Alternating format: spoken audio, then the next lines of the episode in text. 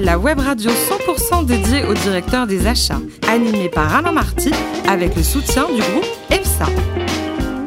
C'est parti pour un nouveau numéro de Directeur Achat Radio.fm. Bonjour à toutes et à tous. À mes côtés pour co-animer cette émission, Ludovic Bérébos, associé du groupe EPSA. Bonjour Ludovic. Bonjour Alain. Est-ce que vous appréciez, est-ce que vous connaissez cette jolie ville de Bordeaux, Ludovic? Bien évidemment que je connais Bordeaux. Mathieu Gufflet, euh, qui est le fondateur d'EPSA, est issu de Bordeaux. Eh bien Bordeaux, c'est aussi la ville de l'essence de notre première invitée, Elsa Duplasso, directrice des achats de l'Institut Pasteur. Bonjour Elsa. Bonjour Alain. Alors comment on fait pour passer de, de la biologie euh, moléculaire aux achats internationaux? Parce que c'est pas évident comme truc quand même, Elsa. Non, c'est pas évident, mais je ne me voyais pas passer toute ma vie à la paillasse, dans un milieu euh, très fermé. J'avais besoin d'ouverture vers les autres, d'ouverture euh, vers euh, non seulement une société, mais aussi vers l'extérieur, les fournisseurs et les achats semblaient correspondre tout à fait à, ce- cette, À vos de- envies, quoi, à mes envies, eh oui. tout en gardant un côté scientifique, puisque c'est quand même mes, mes premiers amours. Et les achats dans le milieu scientifique, c'est important ça, ça, ça a une vraie résonance?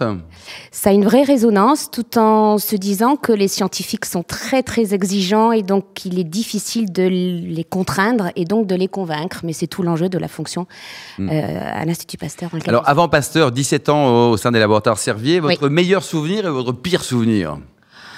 Alors le meilleur souvenir, c'est que j'ai réussi à convaincre la directrice de- du marketing international qu'il fallait créer une fonction achat au sein de l'international. Il n'est pas. qu'il qu'il n'y avait pas. Et donc là, c'était tout mon, tout mon challenge. Euh, donc j'ai pu faire adhérer des administrateurs achats, on va dire, en termes d'édition, en termes de communication, au processus, les convaincre. Et en fait, on a mis en place une procédure achat qui a convaincu et la direction, puisqu'une fois qu'elle était en place, ça engendrait évidemment beaucoup d'économies. Donc ça, je dirais que c'était ma, ma plus grande fierté. Euh, un échec, vous disiez Le pire souvenir, qui peut être rigolo d'ailleurs, pas forcément sérieux quoi. Le pire souvenir, c'est peut-être la fois où j'ai écrit un mail au directeur général et coup, au lieu de l'écrire COUT, je l'ai écrit COUP. et le mail est parti, j'ai eu la honte de ma vie. Voilà, on va dire. Bon, ça peut arriver, il y a prescription. On a rejoint l'Institut Pasteur en, en 2011. Oui. Euh, il y avait une activité achat importante Non. Une création aussi Racontez-nous, Elsa. Ouais, il y avait une activité achat au niveau scientifique, puisque c'est le cœur de métier de l'Institut Pasteur, mais elle était assez réduite, puisqu'à l'époque, euh, simplement 20% des dépenses achats étaient couvertes par euh, cet acheteur. Il n'y avait qu'un seul acheteur et tout était mélangé administration des achats, logistique, fonction achat proprement dite.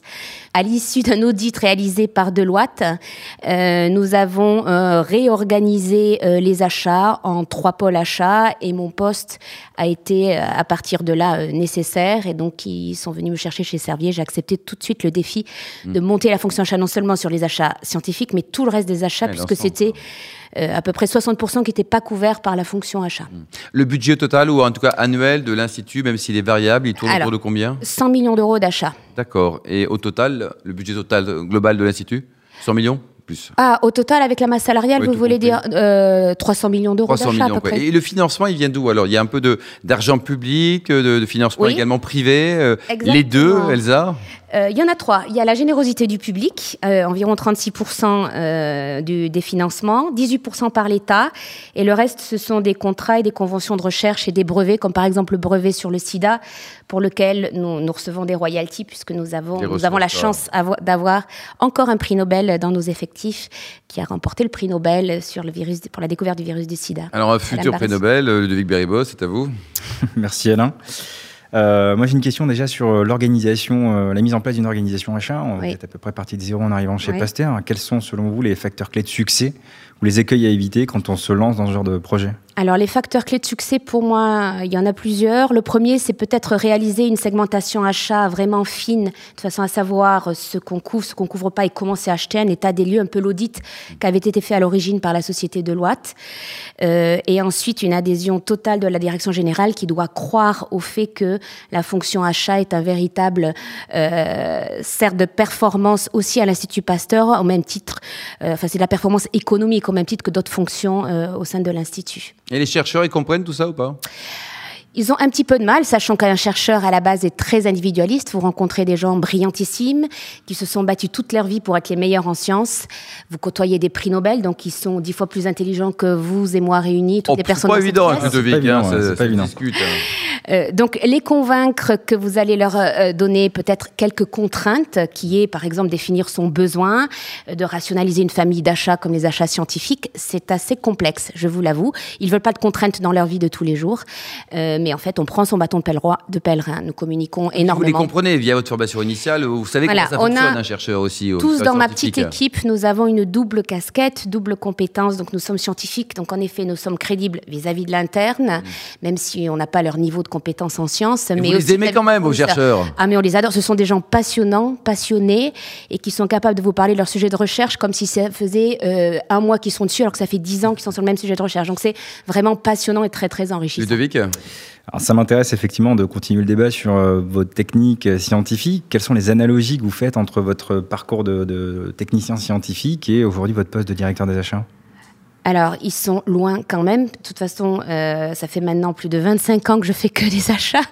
Donc, euh, la paillasse, elle est loin. Euh, ceci dit, j'ai toujours une espèce d'affection vis-à-vis de, ces scientifiques que, que je comprends. J'admire leur passion parce qu'ils sont passionnés par ce qu'ils font. Et donc, on- est peut-être davantage à leur écoute quand on est passé par le biais de la paillasse. Aujourd'hui, on comprend mieux leurs besoins et surtout le fait que nous soyons, nous, vécus acheteurs comme des Donc, on arrive peut-être mieux à leur répondre en étant passé par euh, la paillasse, même si c'était il y a 25 ans. Vendeur de la paillasse, on parle beaucoup d'innovation aussi dans votre Oui. euh, secteur d'activité. Comment vous intégrez euh, cette euh, recherche de captation de l'innovation au sein des achats? Alors, la captation de l'innovation, chez nous, elle se fait par plusieurs biais. Tout d'abord, le scientifique en lui-même qui va dans le monde entier à des congrès et donc qui est ouvert à toutes les nouvelles technologies. Et nous, nous organisons à l'Institut Pasteur chaque année, une fois par an, ce que, appelons, ce que nous appelons le Salon du laboratoire, où nous faisons venir tous les fournisseurs de l'Institut Pasteur qui viennent présenter leurs innovations en temps de matériel réactif. Euh, Et donc tous les scientifiques euh, sont présents. C'est un mini forum du labo qui existe ici à Paris ou à l'étranger aussi. Euh, voilà, donc on, on a des présentations comme ça de, de, la, de nouvelles technologies de nos fournisseurs et qui, qui ont aussi dans l'idée que l'Institut Pasteur c'est, a une image très très forte et ils ont besoin d'aller montrer que leurs technologies, leurs nouvelles technologies sont efficaces à l'Institut Pasteur pour les vendre ailleurs. C'est aussi une chance d'avoir encore cette belle image. Dernière question, les outils, selon vous, ont-ils fait évoluer euh, la façon d'appréhender les achats Et si oui, de quelle manière?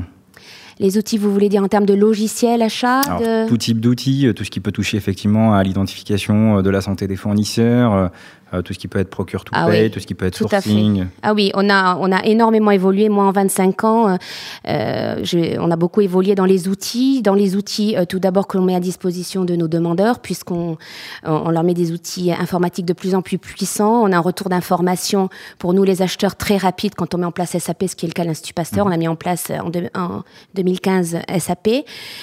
Donc, on a une fiabilité des données, on a des sources externes de renseignements financiers sur nos fournisseurs qui nous permettent d'être euh, en temps et en heure euh, à l'écoute de, de certaines Ouais, ça va bien, défaillances, ça va pas puisque bien. Voilà, nous sommes quand même garants du risque fournisseur et de leur solidité financière. Donc les outils en effet progressent énormément, mais il y a encore beaucoup de progrès à faire, c'est Mmh. certain. Il paraît que vous allez investir dans un titan?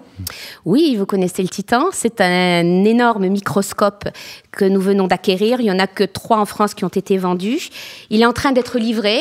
Euh, ça a coûté plusieurs millions parce qu'il faut aussi une camisole de force pour mettre ce Titan ou un espèce de bunker pour empêcher les vibrations du métro qui passe juste sous l'Institut Pasteur, puisque nous sommes euh, au centre de, l'Institut- de, de Paris, dans le 15e arrondissement. Euh, donc c'est un énorme projet. Nous espérons vivement que ce microscope révolutionnaire puisse nous permettre de, de découvrir, de faire, euh, pourquoi pas encore en- en- avoir un prix Nobel. On l'espère tous vivement. Et en fait, il est tellement puissant ce, ce microscope qu'il vous permet de voir, vous voyez la, la taille d'un virus, eh bien, vous voyez 500 fois plus petit que le 500, virus. On est oui. quasiment au niveau de l'atome. On arrive à vous voir, Ludovic. Et, et- Merci, c'est gentil Alain. C'est toujours adorable. hein. Euh, comment les achats interviennent sur ce genre d'investissement? Alors, euh, nous sommes intervenus euh, sur la partie travaux qui était peut-être la plus simple pour mettre en concurrence, parce que là, on avait euh, heureusement beaucoup de, de- concurrents capables de répondre à nos appels d'offres. Par contre, je vous avoue que acheter à FEI, qui est une filiale aujourd'hui de Thermo Fisher, ce microscope. On n'avait pas de concurrence, donc ça a été assez Ah oui, compliqué. Et l'Institut Pasteur exporte aussi hein, son savoir-faire, on ne le sait pas forcément ça. Alors, hein. On n'exporte rien, on n'a rien à vendre. En fait, c'est que de la matière grise que nous vendons et donc des brevets que nos chercheurs déposent. Euh, Aujourd'hui, nous sommes présents, euh, en effet, dans le monde entier. Nous avons 33 instituts du réseau qui rayonnent à travers le monde. Donc là, nous sommes en train de construire, par exemple, l'Institut Pasteur de Guinée pour Ebola pour lequel nous avons eu euh, un financement. Euh, nous avons euh, un réseau qui est surtout présent, je dirais, en Asie et en Afrique, euh, là où il y a tous les, les foyers infectieux, puisque nous faisons de la recherche euh, dans les pays euh, locaux. Directement. Alors là, on est sur votre vie personnelle, mais à voix, Belza, ne vous inquiétez pas. hein. Pas de questions sur les sur fromages. Côté vin, vous êtes bordelaise, vous aimez Oui. les vins de, de cette belle région ou pas? Non, du tout. C'est terrible. J'aime le voilà. champagne.